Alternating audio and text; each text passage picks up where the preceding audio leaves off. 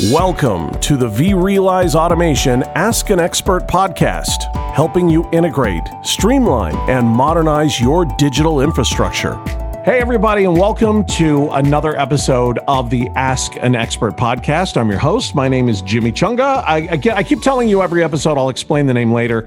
And once again, I'll explain the name later. we, we've got a lot of stuff to talk about today, and I'm joined by, uh, by my good friend, Chris McClanahan. Uh, if you've if you've not heard the other Ask an Expert podcast, again, this is this is episode number four. I would encourage you because we have a bit of a flow to this sort of thing. I would encourage you to go back and listen to the other podcasts so that you don't feel like you're jumping onto a moving train.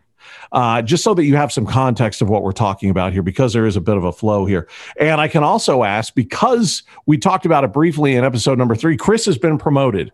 And so I have to catch up with you, Chris. How's the promotion going?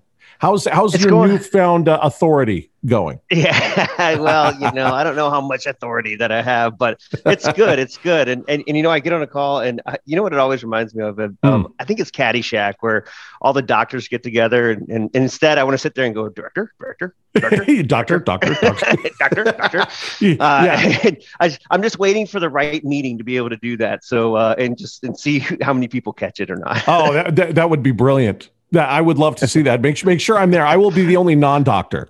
But that would be yeah, that would be fun to see. So uh, in this in this episode, uh, again because there is a flow. This is episode number four. We're talking about utilizing public cloud services with VMware Cloud and vRealize automation. Now, we talked about different things, uh, pipelines, infrastructure pipelines. We talked about blue green deployment with Kubernetes, and and all of this kind of ties in, right, Chris? So, uh, so it, maybe to catch people up if they're if they're not going to take my sage advice, uh, maybe we should just start with what is VM Cloud? What is VMware Cloud? Excuse me.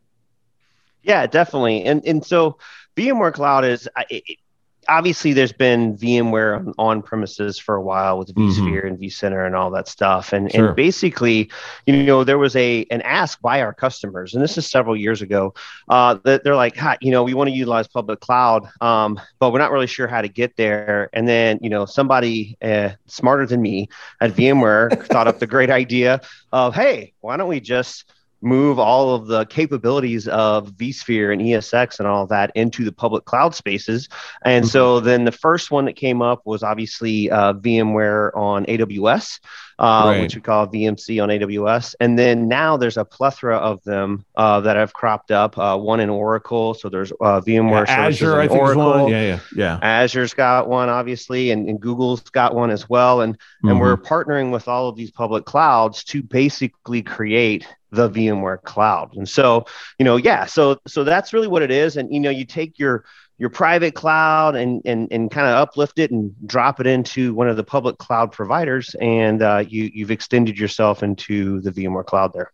You know, for for so many people though, learned people uh, it's still kind of a big squiggly alien that is nebulous and, and hard to understand, which I guess is understandable to a certain to a certain extent. So why don't we just cover this? The advantages of automating public cloud services with with VMware Cloud Service. What are the advantages there for people who may not know? Yeah, definitely. And so, you know, people want to make the transition to public cloud, right? Mm-hmm. And they don't really know how to do it. And it's very hard to go from one, you know, hey, I've gotten all my processes and everything on my on premises environment. I know what I'm doing there. I'm comfortable.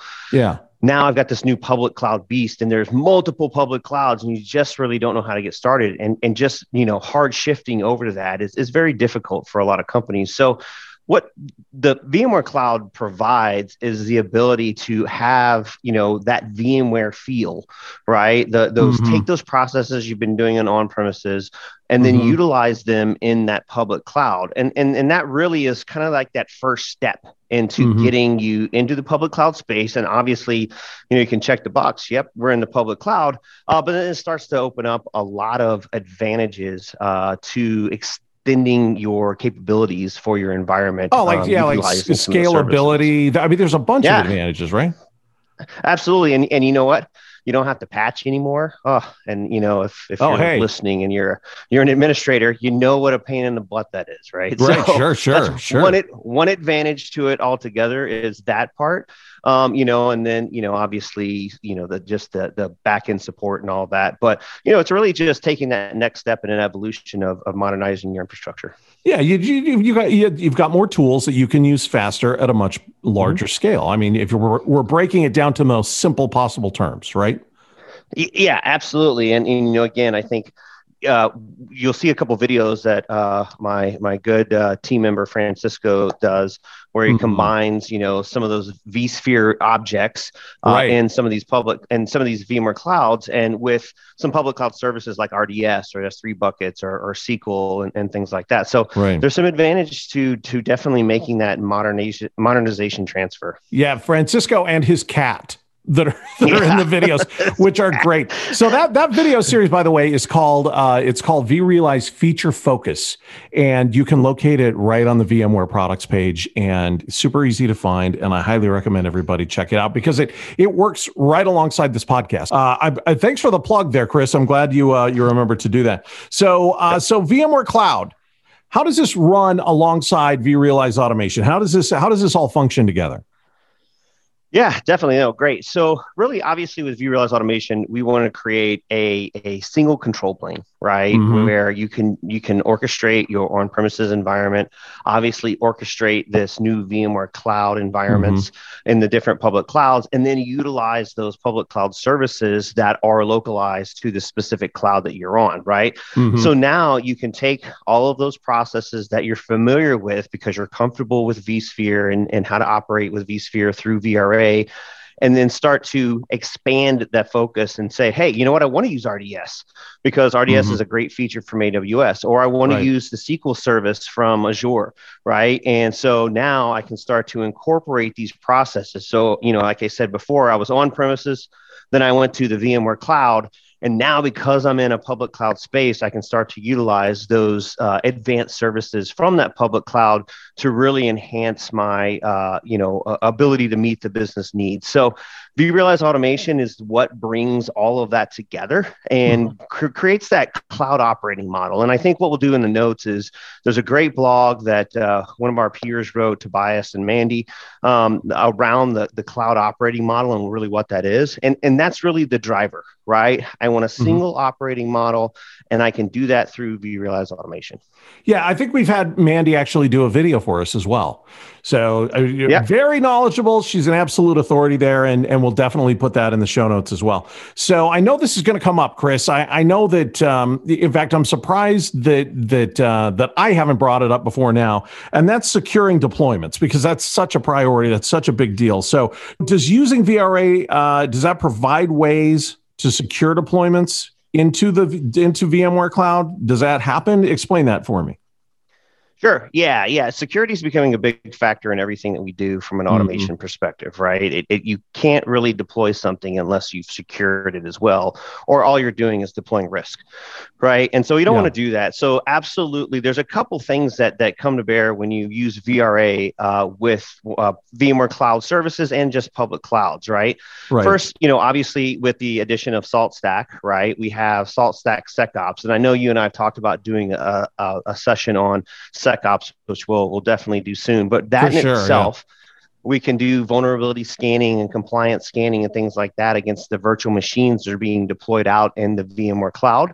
And mm-hmm. then let's say you're using an RDS service or an Azure SQL service and things like that. We can couple that with Cloud Health Secure State and look at any vulnerabilities from the public cloud objects as well. So when you combine those two things together, and you're using a VMware cloud service through vSphere in you know one of the public clouds, and then you're utilizing those native public cloud services together, we can secure both of those object types, you know, through SecOps and Secure State, and then drive it through things like pipelines. You know, you talked about our last uh, uh, right, session. Right. We talked a lot about the pipelines and things, and so now I can deliver these infrastructure as code templates that include VMware Cloud services as well as public cloud services, and mm-hmm. scan those and do any kind of vulnerability and remediation before delivering that so we reduce risk and, and all that good stuff before it ever gets to the uh, production floor right and back in the day this is a process for for some i mean it depends on the size of your infrastructure but for some this was a process that would take eh,